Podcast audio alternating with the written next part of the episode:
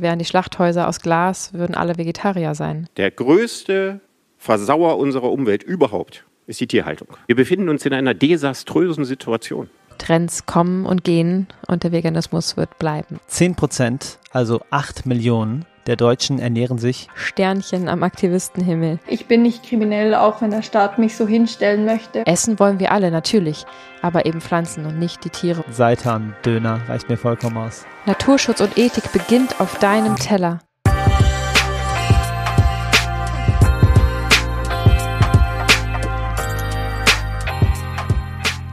Sitzt du bequem? Auf jeden Fall. Super, ich bin ein bisschen aufgeregt. Deswegen. Ja, ich weiß nicht, das Thema ist mir total wichtig und deswegen freue ich mich, dass wir heute darüber eine Podcast-Folge aufnehmen Sehr dürfen. Gut. Ja, sehr gut, dann let's go. Herzlich willkommen, wie schön, dass du wieder dabei bist und uns heute zuhörst bei Vegan Gesund mit Grund. Der Podcast. Ich bin Juju. Ich bin Fabi. Der Veganismus basiert auf drei Säulen. Die Ethik, die Gesundheit und die Umwelt. In der heutigen Folge sprechen wir über die erste der drei Säulen, nämlich die Tierethik. Ganz genau, aber wenn wir uns mit dem Thema Ethik beschäftigen, müssen wir einmal die Begriffe Ethik und Moral unterscheiden. Ja. Denn ich habe oft in Gesprächen den Eindruck, dass es für viele Menschen für genau dasselbe steht. Und damit wir hier alle auf einem Nenner sind und gut über das Thema sprechen wollen, wollen wir die beiden Begriffe einmal kurz auseinanderklambüsern. Der Begriff Moral leitet sich nämlich aus dem griechischen Mos ab und das bedeutet so viel wie Sitte oder Vorschrift. Eine Moral gibt einen konkreten Handlungsrahmen für angemessenes Verhalten vor, wie zum Beispiel die zehn Gebote. Du sollst nicht töten oder stehlen. Moralvorstellungen können je nach Kultur extrem voneinander abweichen. Auch haben sie sich über die Jahre entwickelt. So galt zum Beispiel früher die Sklaverei als moralisch nicht verwerflich. Die Ethik beschäftigt sich mit der Analyse verschiedener Moralvorstellungen. Sie ist quasi die Wissenschaft der Moral. Sie beschäftigt sich mit Fragen wie, ist Stehlen immer falsch oder wann ist Lügen akzeptabel? Sehr gut. Jetzt, wo wir diese ganzen Begrifflichkeiten einmal geklärt haben, mhm. lass uns doch zur Tierethik kommen. Gerne. Denn der Veganismus ist ursprünglich eine Tierrechtsbewegung, also eine ethische Bewegung. In den meisten Kulturen gilt es als moralisch nicht verwerflich, bestimmte Tiere zu halten, zu quälen, zu töten und das nur für den eigenen Nutzen. Dies liegt aber der egoistischen Festlegung einiger weniger Menschen zugrunde. Nur weil alle das so machen und das schon immer so war, heißt das noch lange nicht, dass es ethisch korrekt ist. Das ist ein sehr wichtiger Satz, ja. Das zu Eigenmachen von Tieren ist also unethisch, da es gegen den Willen der Tiere geschieht und heutzutage einfach nicht mehr notwendig ist. Das Vermeiden von Tierleid ist also in jedem Zusammenhang zu erstreben. Nicht nur das Töten von Tieren für die Fleischproduktion und die vorhergegangene Qualzucht fügt den Tieren Leid zu, sondern auch das zu Eigenmachen ihrer Ressourcen wie Wolle, Seide, Leder, Milch, Eier und Honig. Sie werden den Tieren ohne ihre Einwilligung weggenommen. Sobald Tiere für wirtschaftliche Zwecke genutzt werden, kann dies nicht mehr mit dem Tierwohl vereinbar sein. Ganz genau, denn artgerecht ist nur die Freiheit. So sieht's aus. Und was führt dazu, dass VeganerInnen oft als so militant empfunden werden? Die Erkenntnis, dass die Ausbeutung von Tieren für den eigenen Genuss oder Vorteil unethisch ist, führt unweigerlich zu dem angestrengten Versuch, diese in unsere gesellschaftliche Moralvorstellung aufzunehmen. Und findest du, das ist idealistisch oder gibt es eine gesellschaftliche, gesellschaftlich-moralische Veränderung, die eintreten wird, die wir noch miterleben? Wie siehst du das? Nö, ich finde es nicht idealistisch. Ich finde es total logisch. Das ist die logische Schlussfolgerung, die passiert, wenn du es wirklich zulässt und erkennst, dass du es in deine Moralvorstellung aufnimmst, dass du dieses Leid vermeiden willst, dass du erkennst, dass es heutzutage nicht mehr notwendig ist. Was danach passiert, okay, wie komme ich dahin? Wie kann ich das jetzt ersetzen? Wie kann ich jetzt mein Leben neu und vegan gestalten? Das ist eine ganz andere Frage, die wir in vielen anderen Podcast-Folgen klären. Mhm. Ähm, aber ich finde, das ist eine ganz logische Schlussfolgerung und ich sehe diese Entwicklung in den letzten Jahren extrem, denn ähm, Gerade zuletzt hat mich äh, eine Bekannte darauf aufmerksam gemacht, dass gerade sogar auf Vox irgendwie eine Sendung läuft, wo es um, um Tierleid geht und darum, wie hieß sie denn? Weiß ich nicht mehr. Mhm. Aber also es ist total im Mainstream angekommen, ähm, darüber zu sprechen. Man kommt nicht mehr umhin. Und dass es ethisch nicht korrekt ist, andere Tiere auszubeuten für den eigenen Genuss, der heute nicht mehr notwendig ist, das ist einfach eine ganz logische Schlussfolgerung. Und deswegen bin ich mir sicher und spüre es, dass es nach und nach immer mehr in die Moral der Gesellschaft aufgenommen wird. Denn egal, wo ich stehe, an einem Biostand äh, im, im Bioladen, höre ich an der Fleischtheke die Gespräche, ja, klar, ich esse nur noch Bio, ich esse noch dies, das. Also es wird immer mehr in die Köpfe gebracht und man wird Stück für Stück immer weiter dahin kommen, dass am Ende die logische Schlussfolgerung nicht ist, Fleisch wegzulassen und vegetarisch zu sein, sondern wirklich komplett vegan zu leben. Denn es ist nicht notwendig, Seidenraupen zu kochen, nur damit man irgendwie einen Bettbezug hat. Es ist nicht notwendig, Tiere zu töten und zu häuten, nur damit man eine Handtasche hat. Und es ist auch erst recht nicht nötig, äh, jeden Morgen die Muttermilch einer Kuh zu trinken. Und das sind Themen, um die wir langsam nicht mehr umhinkommen, denn es wird gerade gesellschaftlich thematisiert. Und das wird meiner Meinung nach in vielen Jahren dazu führen, langfristig, dass es in unsere moralischen Vorstellungen aufgenommen wird. Sehr schön, ja. Das sehe ich auch ähnlich und wünsche ich mir auch genauso sehr wie du, ja. Ja, das ist unsere Ansicht ähm, und ich muss auch zugeben, dass ich da auch mal mehr und mal weniger von überzeugt bin, je nachdem, an wie viel Fleischregalen ich gerade vorbeilaufe oder auf welcher Grillparty ich eingeladen bin oder auf welcher schönen äh, Tierrechtsdemo ich mich aufhalte. Äh, schwankt das auch manchmal, aber ich sehe auf jeden Fall diese gesellschaftliche Veränderung definitiv. Ich hatte gerade auf unserer Instagram-Seite vegan gesund mit Grund ähm, ein nettes Gespräch mit einem Follower und er meinte, als er gerade im Krankenhaus ähm, veganes Essen bestellt hat äh, und dann Wurst und Käse und Butter geliefert bekommen hat, ähm, dass er das dann nicht so richtig dran glaubt. Also er hat die Veränderung vor vielen Jahren schon gemacht und ähm, sieht auch eine leichte Veränderung in der Gesellschaft, aber er glaubt nicht daran, dass es sich langfristig irgendwann durchsetzen wird. Hm. Und das kann ich gut verstehen. Und je nachdem, in welchen Kreisen man ist, ähm, ist das ganz klar zu verzeichnen. Wir haben natürlich das Glück, dass wir diesen Podcast aufnehmen und jeden Tag unendlich viel Feedback bekommen. Vielen Dank dafür. Macht gerne weiter so. Das motiviert sehr. Sehr, ja. Ähm, auf allen Kanälen, egal ob jetzt auf Instagram, äh, Facebook oder auch per E-Mail at info at vegangesund mit Grund, erreichen uns ja täglich viele Nachrichten, dass es eben funktioniert, dass sie vielleicht sogar wegen dem Podcast auf vegan umgestellt haben oder dass sie gestärkt sind, mit ihrem Umfeld zu reden, dass das Umfeld auch mehr und mehr vegan wird. Also wir kriegen natürlich jeden Tag gespiegelt, was sich so tut. Ähm, das ist natürlich nicht für jedermann so ersichtlich wie für uns. Und deswegen ähm, ist das ganz klar, dass wir da vielleicht ein bisschen positiver gestimmt sind, weil wir das Glück haben, das mitzuerleben, was zum Beispiel dieser Podcast schon bewirkt hat. Ja, ich finde es auch teilweise noch idealistisch zu denken, dass Tiere es schaffen, auf Augenhöhe der Menschen wieder aufzutauchen. Ähm, also im antiken Griechenland gab es verschiedene Sichtweisen zum moralischen Status der Tiere. Es gab die Animisten, die glaubten, dass Menschen und Tiere Seelen teilen und austauschen. Die Mechanisten glaubten, dass weder Tiere noch Menschen Seelen besaßen. Die Vitalisten glaubten, dass Menschen und Tiere Seelen besaßen, dass die tierischen Seelen jedoch quasi untergeordnet waren. Und die vierte und weitaus größte Gruppe der antiken Griechen glaubte, dass Tiere zum Nutzen und zum Gebrauch durch Menschen existieren. Und ich glaube, diese letzte Gruppe ist einfach aktuell 2021 in Europa auf jeden Fall ähm, am allermeisten vertreten. Die Leute glauben, wir sind der Mensch und das Tier ist das Tier und wir sind hier oben und die sind da unten. Und ich glaube, dieses Grundgedankengerüst abzureißen, ist noch eine äh, Sache, die sich über viele Dekaden ziehen wird, meiner Meinung nach. Ja, leider hast du da, glaube ich, recht. Vielen Dank, Fabi. Mhm. Der deutsche Philosoph Richard David Brecht, der unter anderem das Buch Tiere denken vom Recht der Tiere und den Grenzen des Menschen geschrieben hat, hat bereits 2017 auf der Beyond Good Ethikkonferenz in Berlin gesagt, der Mensch hat sich gegenüber dem Tier schon sehr, sehr früh in der klassischen Antike über den Logos, über die Vernunft definiert. Menschen dachten, es wäre die Rationalität, die sie zu etwas Besonderem macht. Der Mensch, der sich immer über den Logos vom Tier unterschieden hat, rückt plötzlich sehr, sehr nah an das Tier ran. Während wir einerseits noch glauben, was Besonderes dadurch zu sein, dass wir vernunftbegabt sind, und manche Menschen glauben, wahrscheinlich alle jungen Menschen glauben, sie wären näher mit Smartphones verwandt als mit anderen Tieren. Passiert doch tatsächlich etwas anderes.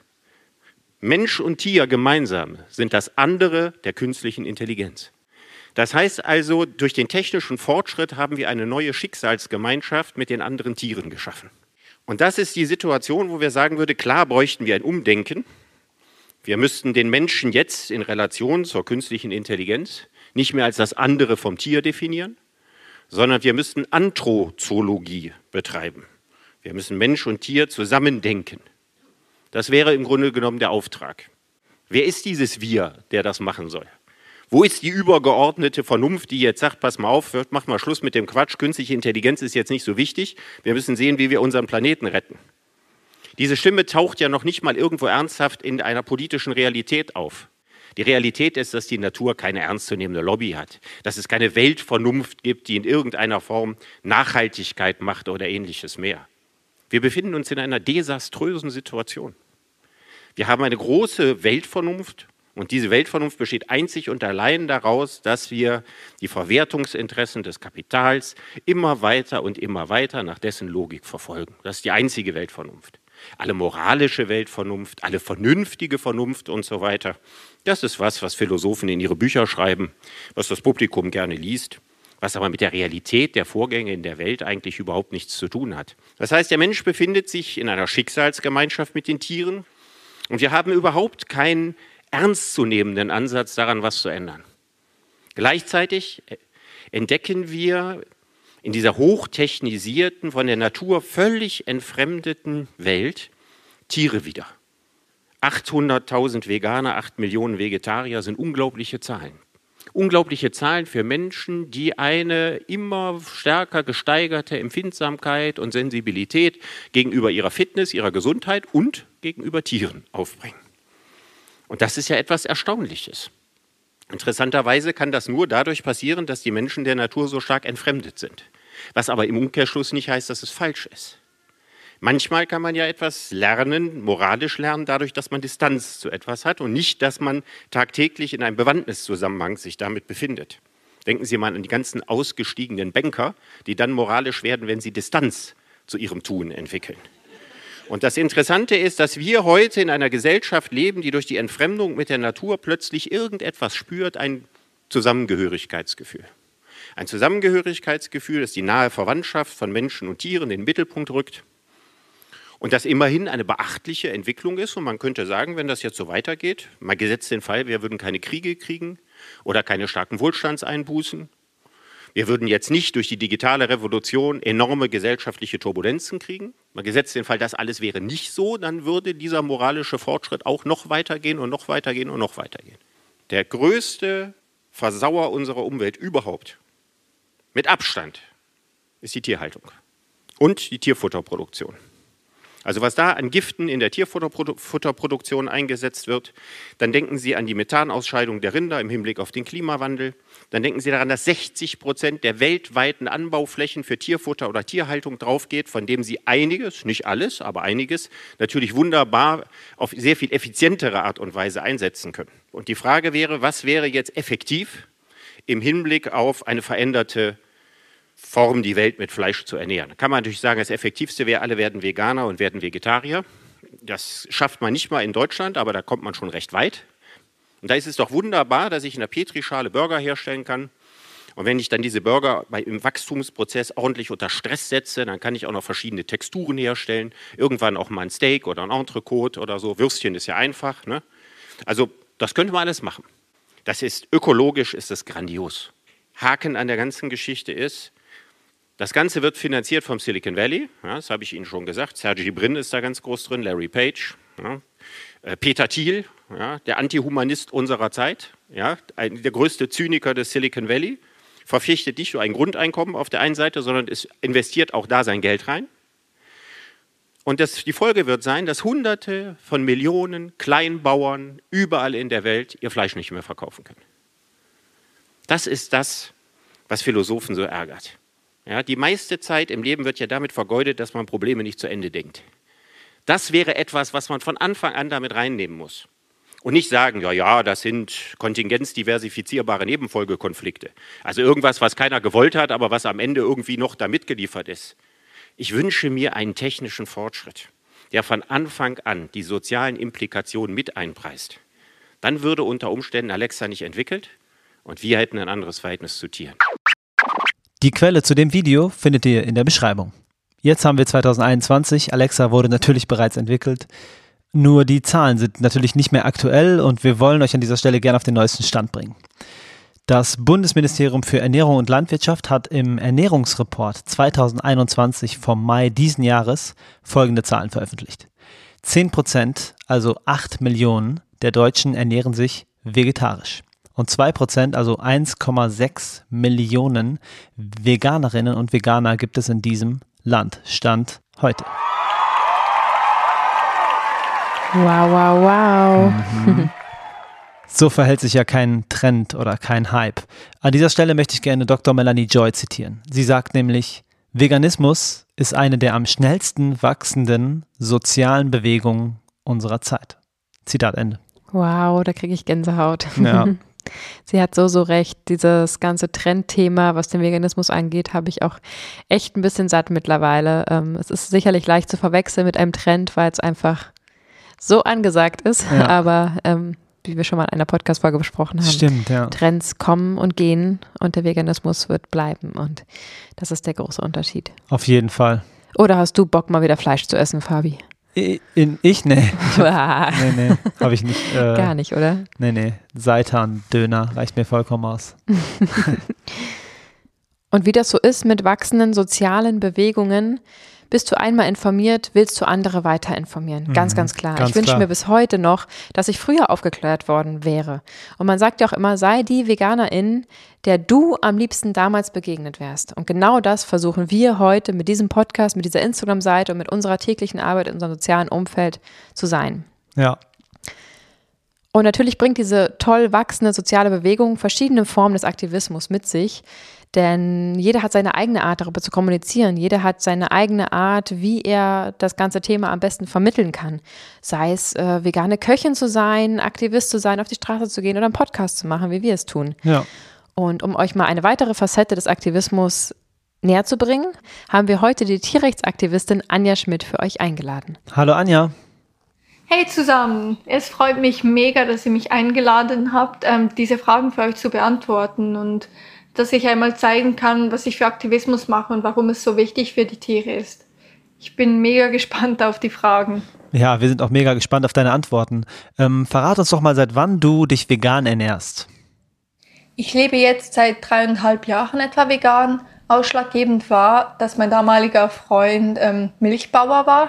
Oha. Und ähm, ich habe dann halt auf dem Hof gesehen, wie ähm, mit den Tieren umgegangen wird, ähm, dass halt die Kälber direkt nach der Geburt von der Mutter getrennt werden, mhm. ähm, dass die Männchen dann in den Schlachthof gekarrt werden, wenn sie einige Monate alt sind, weil sie halt keine Milch ähm, produzieren können und dass dann halt die Weibchen als Milchmaschinen ähm, missbraucht werden, bis dann ihr Körper so ausgelaugt ist, dass es halt nicht mehr funktioniert und sie auch geschlachtet werden. Puh. Und dann habe ich mich halt weiter informiert, ähm, habe mir Dokus angeschaut und dann war für mich ganz klar, dass das mit meinen ethischen Vorstellungen ähm, nicht übereinstimmt und ich vegan leben werde.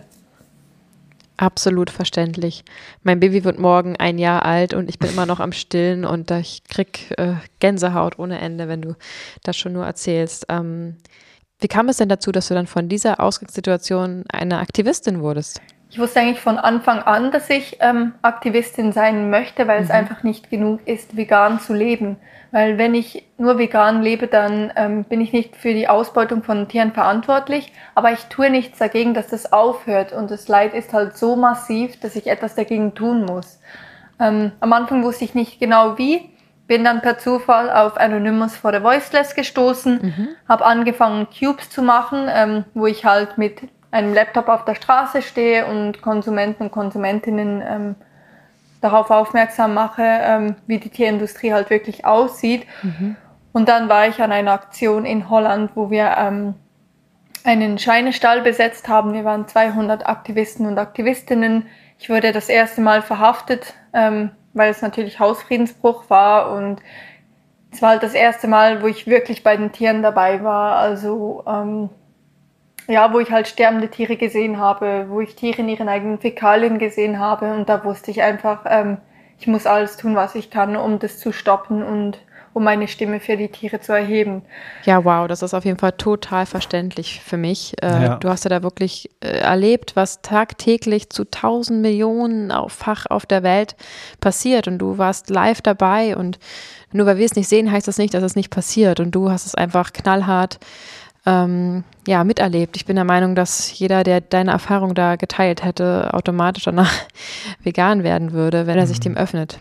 Äh, wie Paul McCartney damals schon gesagt hat, wären die Schlachthäuser aus Glas, würden alle Vegetarier sein. Mhm. Ich finde es also vollkommen verständlich, dass du nach diesen Erfahrungen umso mehr aktiv sein willst und noch mehr kämpfen willst für die Tiere, denn dieses Leid auszuhalten ist fast unmöglich und wird auf jeden Fall erträglicher, wenn man etwas dagegen tut. Kannst du denn unseren ZuhörerInnen nochmal ein bisschen genauer von den Cubes erzählen, wie die Arbeit genau aussieht und welche Erfolge ihr damit verzeichnen könnt? Cube of Truth ist eine Aktion, welche von Anonymous for the Voiceless ins Leben gerufen worden ist. Bei dieser Aktion gibt es zwei Gruppen und zwar die eine steht mit einem Laptop auf der Straße und zeigt halt Aufnahmen aus Schlachthöfen und aus Betrieben, um auf das massive Unrecht der Tiere aufmerksam zu machen. Mhm. Die zweite Gruppe von Aktivisten spricht mit den Passanten und ähm, ja, fragt sie halt, was sie empfinden, wenn sie das sehen. Mhm ähm, was sie denken, was sie machen müssen, um dieses Unrecht zu beenden, damit der Passant halt selber auf die Lösung kommt. Ich finde diese Form sehr effektiv, weil es halt eine sehr friedliche Aktion ist und ähm, eben auch Aktivisten auf der ganzen Welt mobilisiert hat. Ähm, der einzige Nachteil ist halt, weil es eine bewilligte Aktion ist, welche sehr oft so stattfindet, ist es sehr schwierig, Medien an Bord zu kriegen, welche halt dann die Nachricht noch weiter verbreiten.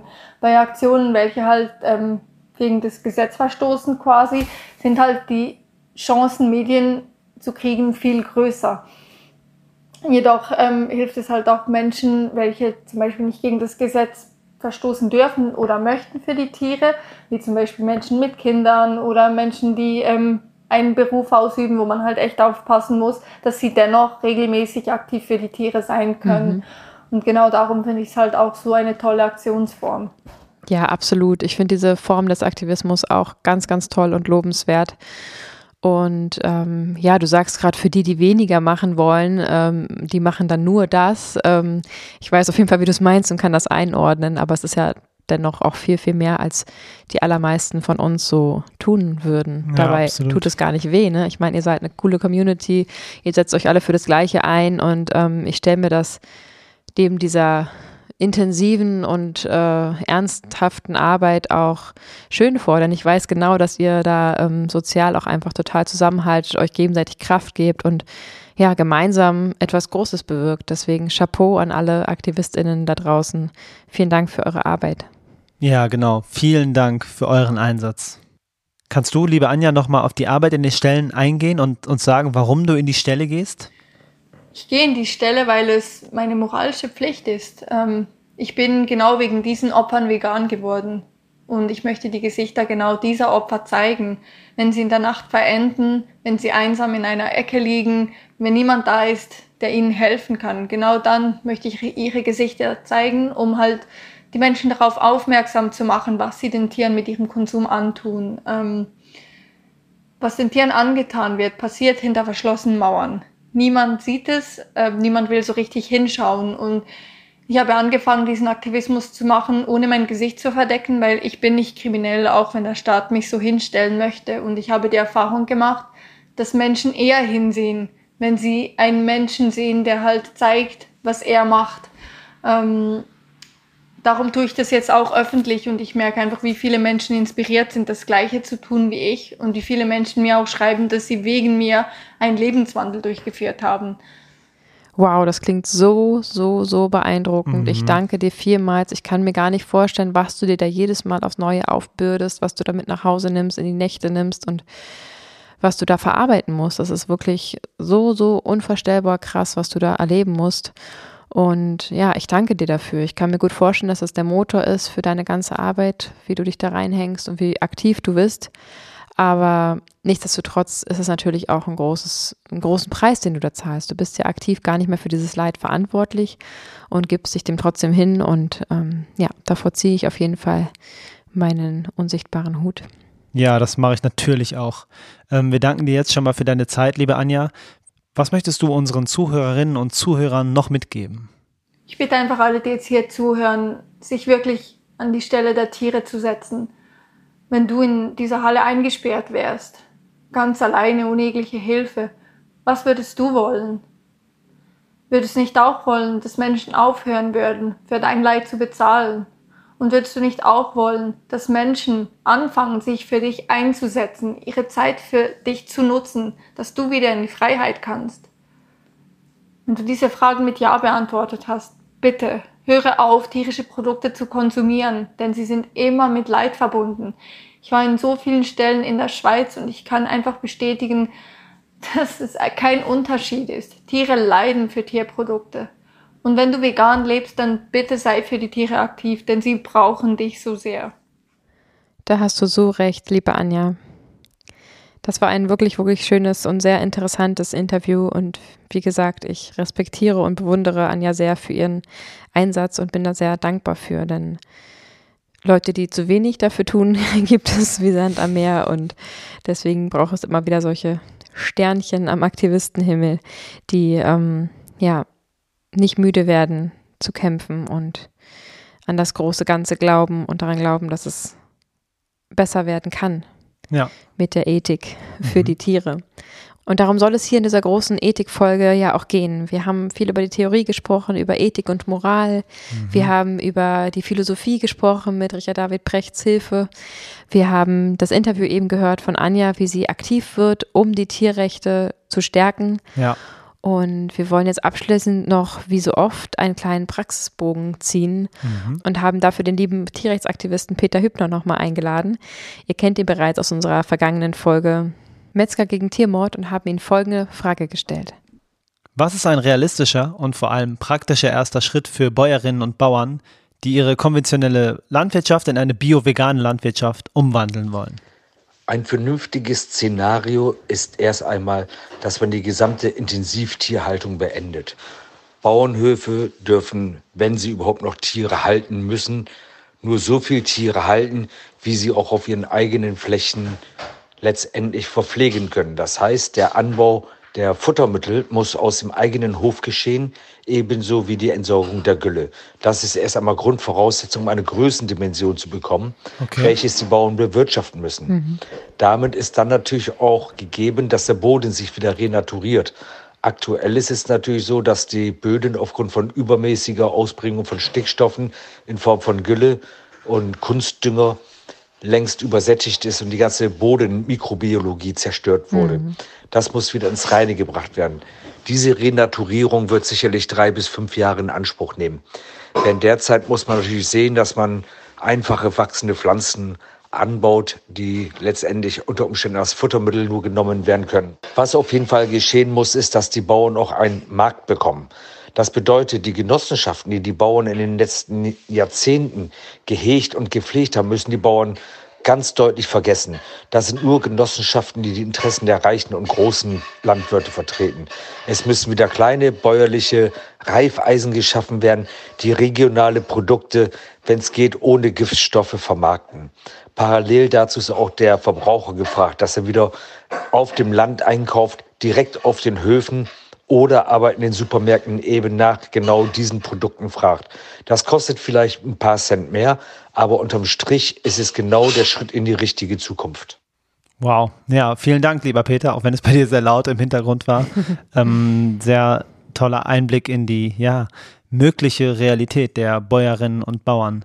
Und an dieser Stelle wollen wir auch nochmal sagen, dass wir nichts gegen Bauern haben und gegen Bäuerinnen, denn sie machen ihren Job und Nein, natürlich haben wir nichts gegen die BäuerInnen, aber wir haben was gegen die Wirtschaft, wir haben was gegen die PolitikerInnen und wir haben was gegen den Lobbyismus, der diesen ganzen Wahnsinn bis heute noch fördert, obwohl er in den meisten Fällen kaum mehr tragbar ist. Die meisten Bauer, Bäuerinnen sind auch nicht glücklich mit den Möglichkeiten und Mitteln, die sie haben und ihren Job nach wie vor ausführen müssen und dass die Stelle dank der lieben Julia Klöckner noch weiter verkleinert werden, nachdem sie eh schon es nicht mehr den Schweinen möglich machen, da überhaupt zu stehen. Lass sie uns doch noch so doll verkleinern, dass sie nicht mal liegen dürfen. Das ist der Wahnsinn. wie sauer du bist. Also, es geht nicht um die Bäuerinnen, es geht darum, heute, jetzt und hier aufzuwachen, zu verstehen, dass es so nicht weitergehen kann und zu sehen, dass es andere Möglichkeiten gibt. Manches geht nicht über Nacht, das ist völlig klar, aber es gibt Möglichkeiten. Bitte informiert euch, bitte werdet wach und bitte seht, dass es so nicht weitergehen kann und dass ihr eh in Zukunft irgendetwas ändern müsst. Also warum nicht heute, jetzt und hier? Holt euch Hilfe, versucht aus diesem Hamsterrad auszusteigen und natürlich wünschen wir uns als VeganerInnen, dass ihr langfristig auf eine vegane Biolandwirtschaft umsattelt, denn essen wollen wir alle natürlich, aber eben Pflanzen und nicht die Tiere und vor allem nicht Unmengen von Pflanzen, die Tieren gegeben werden, um am Ende dann die toten Tiere zu essen. Das macht einfach keinen Sinn. Denn es gibt zum aktuellen Zeitpunkt 8 Milliarden Menschen auf der Erde und 80 Milliarden Nutztiere. Das kann nicht angehen. Überlegt mal, wenn all diese Nutztiere nicht Mastfutter bekommen würden, sondern wenn wir diese Pflanzen direkt essen könnten, wäre der Welthunger morgen beendet. Naturschutz und Ethik beginnt auf deinem Teller. Und es ist so einfach. Starte einfach, versuch den Umstieg Stück für Stück, informier dich und mach den ersten Schritt. Wir sind gerne für dich da und stellen und beantworten dir deine Fragen für den Start. Und wir wären dir so unendlich dankbar, wenn du vielleicht heute zu 100 Prozent auf vegan umsteigst. Das wäre für dich und für die ganze Welt ein großer, wichtiger Schritt. Ganz genau. Juju, du atmest jetzt erstmal wieder durch. Entschuldigung. Du beruhigst dich eine Sekunde, ist alles in Ordnung. Ähm, in einer Woche gibt, sind die Bundestagswahlen und wir legen euch nah ans Herz, unbedingt wählen zu gehen, wenn ihr das Wahlrecht habt. Nutzt es bitte. In dem Zuge wollen wir euch gerne den Tierschutzwahlomat nochmal empfehlen, unserer Episode, die vor drei Wochen rauskam mit vier Pfoten. Bitte hört da rein und schaut, welche Partei euch am besten vertritt, wenn es um das Thema Tierschutz und Tierwohl geht. Wir haben da wirklich ein ganz tolles Interview auf die Beine gestellt. Wie ihr gemerkt habt, Ethik ist nicht nur Philosophie und Theorie, sondern auch knallharte Praxis und Realität. Und wir hoffen, wir konnten euch ja euren Horizont erweitern und freuen euch, wenn ihr was Schönes mitnehmen konntet. Ganz genau. Und wenn ihr jetzt das Bedürfnis habt, euch mit uns auszutauschen oder mhm. sogar Fragen habt für euren veganen Start, dann schreibt uns immer super gerne, zum Beispiel auf Instagram, vegan gesund mit Grund, mhm. eine E-Mail info at vegan gesund mit Grund oder auch auf Facebook sind wir auch vertreten. Richtig. Tretet gerne mit uns in Kontakt, schreibt uns gerne eine Bewertung auf Apple Podcast. Bitte, bitte geht nächste Woche wählen. Unbedingt. Ver verbreitet diesen Podcast. Das war, wie gesagt, die erste von den drei Säulen, auf denen der Veganismus beruht. Und es ist uns ein absolutes Herzensthema, wie man hoffentlich gemerkt hat. Das stimmt. Also lasst es euch gut gehen. Geht wählen, geht wählen, geht wählen. Und wir hören uns nächsten Sonntag. Und wenn du Lust hast, so richtig in die Thematik einzusteigen, dann kannst du nicht nur Aktivistin oder Aktivist werden, sondern auch mein Kommilitone oder meine Kommilitonin. Werde Ernährungsberaterin bei Academy Studiere das Ganze online zu Hause, zeit- und ortsunabhängig und wir haben jetzt für dich einen 10% Rabattgutschein, den du unten in der Beschreibung findest. Vielen Dank, ihr Lieben. Macht's gut.